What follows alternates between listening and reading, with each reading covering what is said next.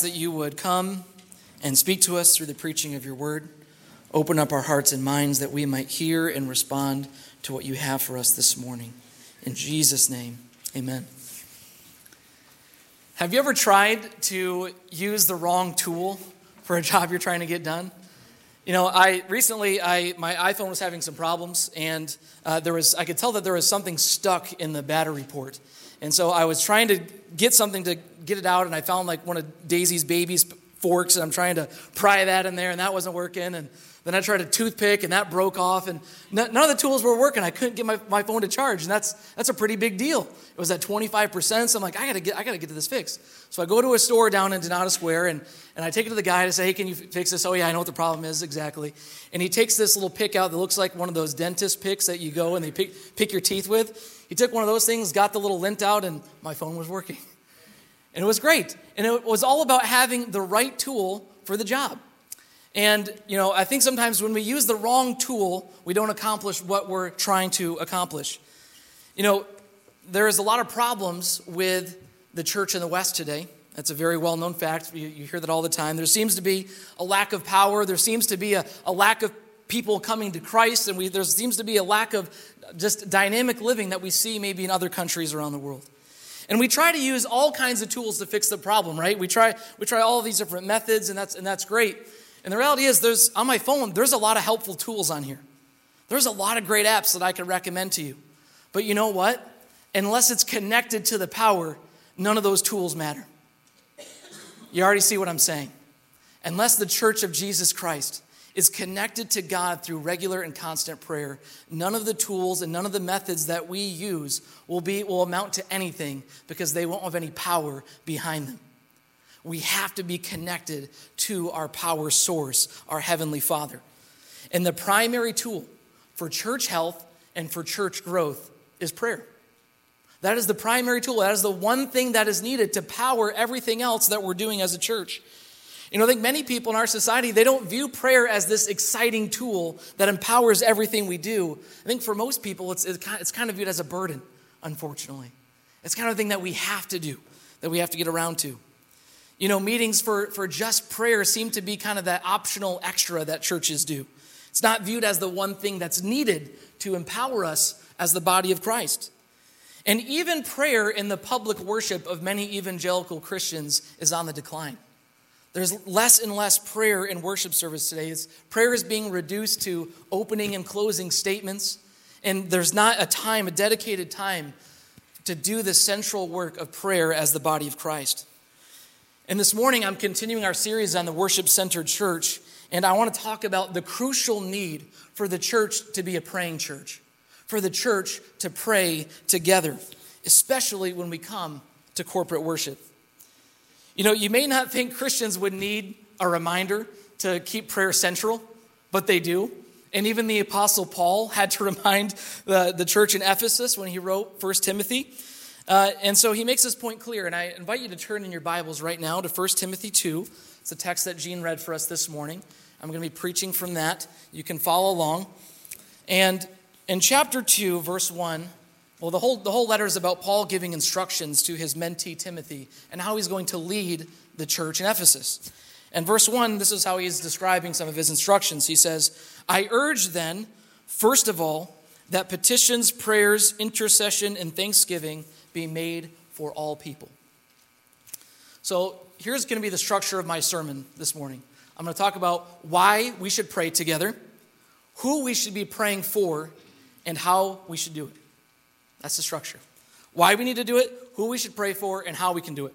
All right, so let me talk about why we should pray together. Paul starts off this, this chapter with, I urge.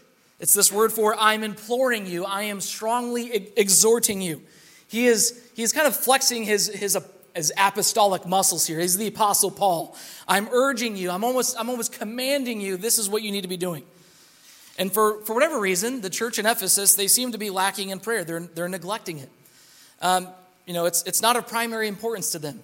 And I wonder, this is a church that's so close to the time of Jesus and the early disciples. How are they already seem to be lacking in prayer? How is that possible? I asked. Well, you know, sometimes for me, I think it's helpful to think about in terms of what the enemy of God, Satan, is trying to do. That can help us think about what's going on. This is exactly what C.S. Lewis did in the Screwtape Letters. You, many of you are probably familiar with that book. He's thinking about Satan and what he would try to do to de- derail Christians in the church. And if I, if I, and if I were Satan, it's kind of a weird thing to say, but if I were him, I think I would try to disconnect the body of Christ from their source. I would try to cut the power off at the main line. And so maybe the first thing that he's attacking is prayer in the church. This is the thing that he's trying to stop Christians to do because he knows when the church is not a praying church, it will not be a very effective one. It will not be a very alive church. Satan knows that when prayer is lacking in the local church, the church becomes lukewarm. They begin to languish, they begin to decrease, and eventually churches that don't pray become dying churches, and they die because they will not bear fruit that will last because they are not connected to their source. Jesus said, I am the vine, be connected to me. Apart from me, you can do nothing. Without that connection to God in prayer, we can accomplish nothing of everlasting value. Warren Wiersbe said, When a local church ceases to depend on prayer, God ceases to bless their ministry. God ceases to bless it. So, Paul, he urges, he urges, this is a, most important. And if that wasn't enough, then look what he says. He says, first of all. Now, he's not referring to this is the first thing you should do. This is not a time sequence phrase. This is about primary importance. First of all, make this your chief concern. So, Paul, the Apostle Paul, that great church planner, this is a consistent theme in his message. Look how he's setting up the church. You can see all these things on the screen. All these verses. Romans 12, 12, he says, Be persistent in prayer. Colossians 4, 2, devote yourselves to prayer. Stay alert in it with thanksgiving. 1 Thessalonians 5, 17, pray constantly. Ephesians 6, 18, pray in the Spirit on all occasions with all kinds of prayers and requests. With this in mind, be alert and always keep on praying for all the Lord's people. Clearly, the Apostle Paul had a singular message about prayer that it's important that we got to be persistent, that we got to be devoted, that it's got to be central. And he's saying it over and over again in different ways. Charles Spurgeon was one of the most famous preachers in, in all of England during the mid to late 1800s. He drew thousands of people and spoke to thousands of people about Jesus Christ. He's one of the most effective pastors and preachers of his time. And someone came to Mr. Spurgeon and said, Well, what's the success of your preaching? How do you have so much power when you preach? And how are you reaching so many people? And I'm, I'm kind of paraphrasing here, but he, you know, he says, he says, you know, come, come look at this.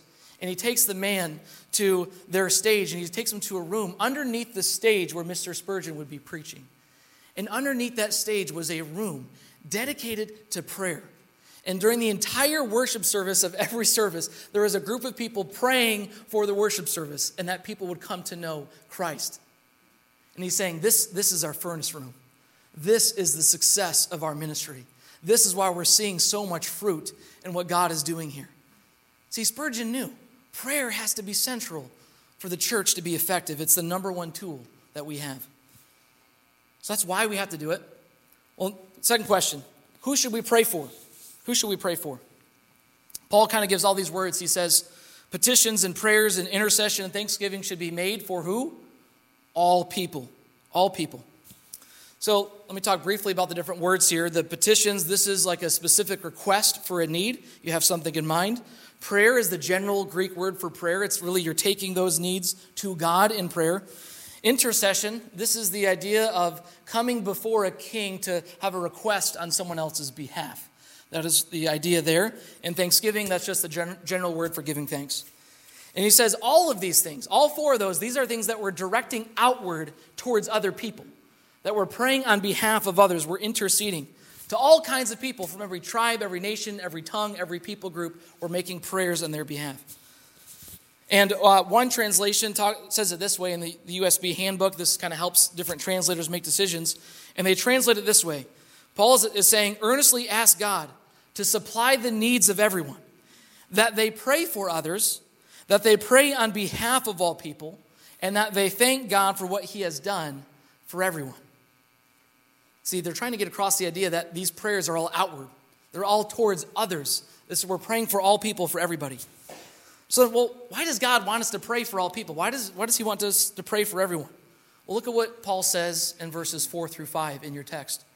He says, God wants all people to be saved and to come to a knowledge of the truth. For there is one God and one mediator between God and mankind, the man, Christ Jesus. So he's saying God wants you to pray for everybody because God wants to save everybody. God wants to save all mankind, and so we have to pray for all people to that end. And so I want to talk about maybe two different categories here. So if you think about number two is who we should pray for, this is letter A. The church should pray for all lost people to become saved people. The church should pray for all lost people to become saved people. You see, God's mission is to rescue every lost person, that they be set free from the lies of Satan and the world and come to a knowledge of the truth that sets them free in Jesus Christ. Because there's one Savior, there's one mediator between us and God, and that's Jesus. You know, friends, there would be no need to pray for all people if there were many mediators, if there were many different gods if there were many different paths, if there were more than one way of salvation. No, God is saying, This is my plan to save all people. There is one mediator between God and mankind, it's Jesus Christ. And He wants to include everybody in that plan. But that's the plan. That, those are the, that is the means by which God is saving the entire world. It's through Christ, Jesus, and Him alone. So we must pray to that end. And uh, the church ought to express the same desire that God has. God wants all people to be saved, so we should want all people to be saved, and we should show that through our prayers for all people. You know, if you can recall in your mind back to Lent, we had a, a sermon series called Bless, and it was the five missional practices that any Christian can do to help reach somebody for Christ, and they stand for different things. And the B was begin with prayer. Begin with prayer because that is the first thing that we should be doing on behalf of people who don't know Jesus Christ. And I, and I don't know why God has ordained this the way to work, but sometimes God will not work until we pray. James says, You have not because you ask not. For some reason, God has ordained to do his work through the work and prayers of his people. And so, if we don't pray, we're missing out on what God is doing. We must pray on behalf of all people. John Wesley said it this way Do you ask why are not more converted? We do not pray enough. Simple as that. Do we wonder why we don't see more people coming to Christ in our world, in our church? We don't pray enough. That's the answer. Our vision this year is to, it's to, as you know, is to develop a focused outreach, to reach out to our community. And I know that, that some of you, you're, you're uncomfortable with that word because you, you think it means talking to strangers and being on the street. That, that's not what I mean by outreach. It's really what I mean is we're reaching out to our community with the love of Christ.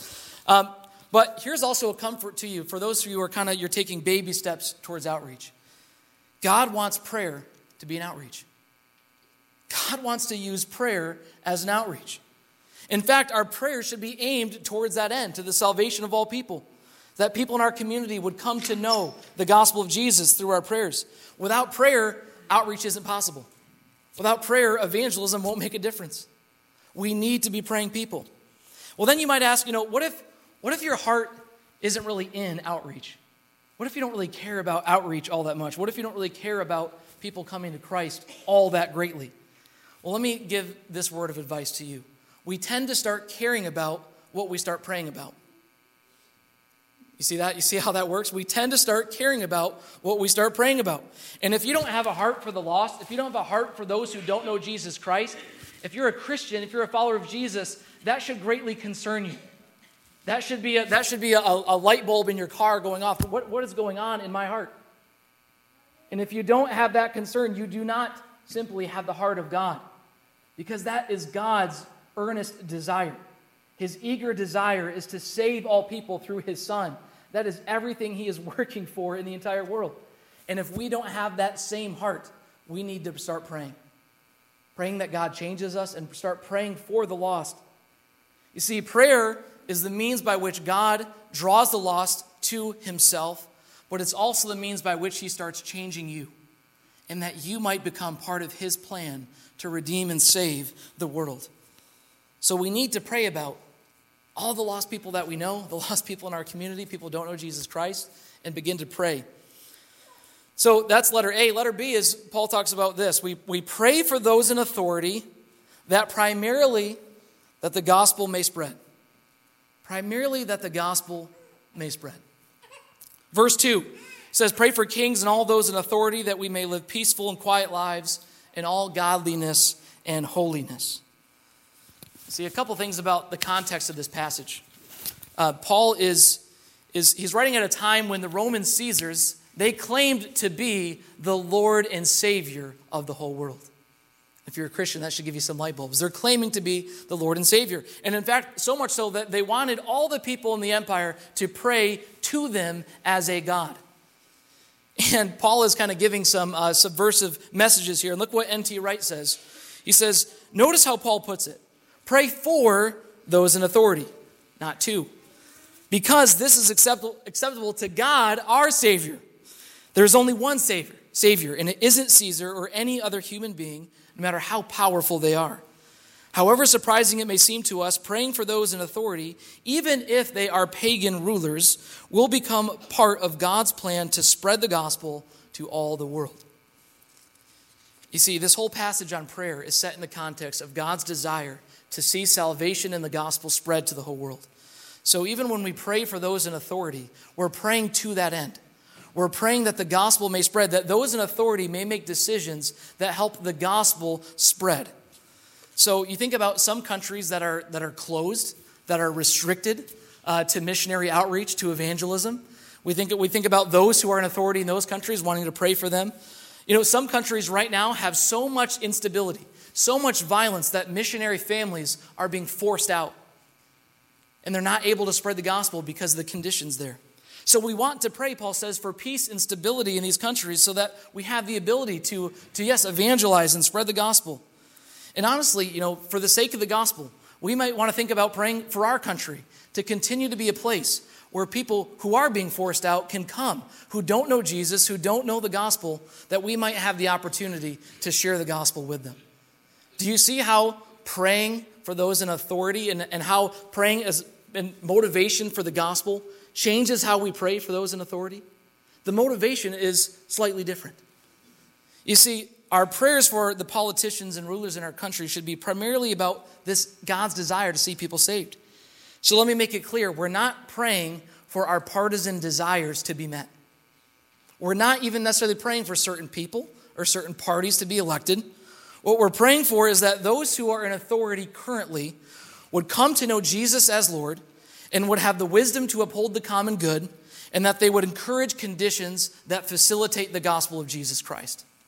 That's what we're praying for. And you know, frankly, right now in our divisive times, this is, this is kind of hard to do. But I want to remind you that Paul was giving these instructions during a very difficult political time. Most people think it was written when Nero was the emperor who was persecuting Christians and burning them and crucifying them. And he's saying, Pray for those who are in authority. No matter what we think about them, no matter how maybe ungodly they may seem or divisive the times are, we pray for those in authority that the gospel of Jesus Christ might spread and that they might come to know Jesus themselves. So that's how we pray. We pray for all lost people to become saved people, and we pray for those in authority that the gospel of Jesus might spread. So, how are we to pray in corporate worship? How are we to pray? So I've kind of alluded to this. We're, we're directing our prayers outwards, and, and we all must do this. It's the task of the whole church. You see, this is important to think about because the prayers of corporate worship will begin to shape your private prayer and your family prayer. That what we pray about in church is going to have an effect on how you pray. And so in church, if we never pray for the lost, if we never pray for those in authority, if we never pray for the world and concerns around the globe, we probably won't be concerned about that in our own prayers because what we do here shapes the rest of our week. And so we want to aim our prayer time in the church primarily outward so that our own prayers turn outward, so that our lives can become outward focused, so that people might come to know Jesus Christ as Lord because God's responding to our prayers and because our hearts are being changed because we're praying for people. You know, the mission of the church is to make disciples of Jesus Christ. And prayer is our greatest tool in accomplishing that purpose. So not only do we pray primarily for others, it's also something that all of us are called to do. It's a task of the whole church. So our, our the prayers of intercession that we do when we meet, that, that's something that we all need to do. Uh, one scholar has, has a great name, Hughes Oliphant Old. Great name, great name, reformed guy. And he says this one of the distinctions between public and private prayer is that in public prayer, we pray as a community, for the community, and for the concerns of the community. In the ancient church, the church of the third and fourth centuries, as well as in the church of the Reformation, the major prayer for the service of the Lord's day was the prayer of intercession. There was always in the history of, the church a dedicated time to pray on behalf of all people. They were obeying 1 Timothy 2, that they needed to set aside a time when they came together. I used this quote maybe about a month ago when we started this series. We actually have a description of one of the early church services from about uh, the year 150 AD from Justin Martyr, and who was martyred for his faith, obviously. And he describes uh, what a service looked like back then. And, he, and it's amazing. He says, On the day called Sunday, there is a gathering together in the same place of all who live. So there's your gathering to worship. The memoirs of the apostles or the writings of the prophets are read as long as time permits. Then, when the reader ceases, the president or the pastor, in a discourse, admonishes and urges the imitation. There's the word of God being preached. Look what happens next. Next, we all rise together and send up prayers. That was how they responded often. And then they, the table would come after that, and then they'd be sent out. So, part of the, a crucial part, one of the main parts of the church service was, has always been a time of corporate prayer of intercession on behalf of other people. So it's often called the prayers of the people because we're all praying together. And you could call it the prayers of the people for all people because we're praying on behalf of others. So, how we pray is primarily outward towards others, and it's all together. So, I want to uh, talk about how we do that as a church. And before I do, I want to talk about just three opportunities for prayer meetings that we have at our church. And you can look at those here. We have 6:30 on Wednesdays. We gather here in the sanctuary.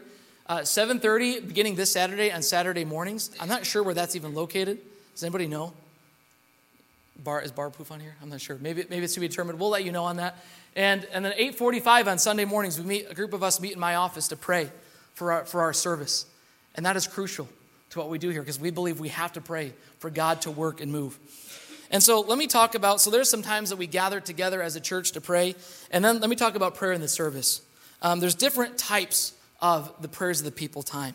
There's a few different types. So, one type is uh, maybe what most of you might be used to. This is called the pastoral prayer.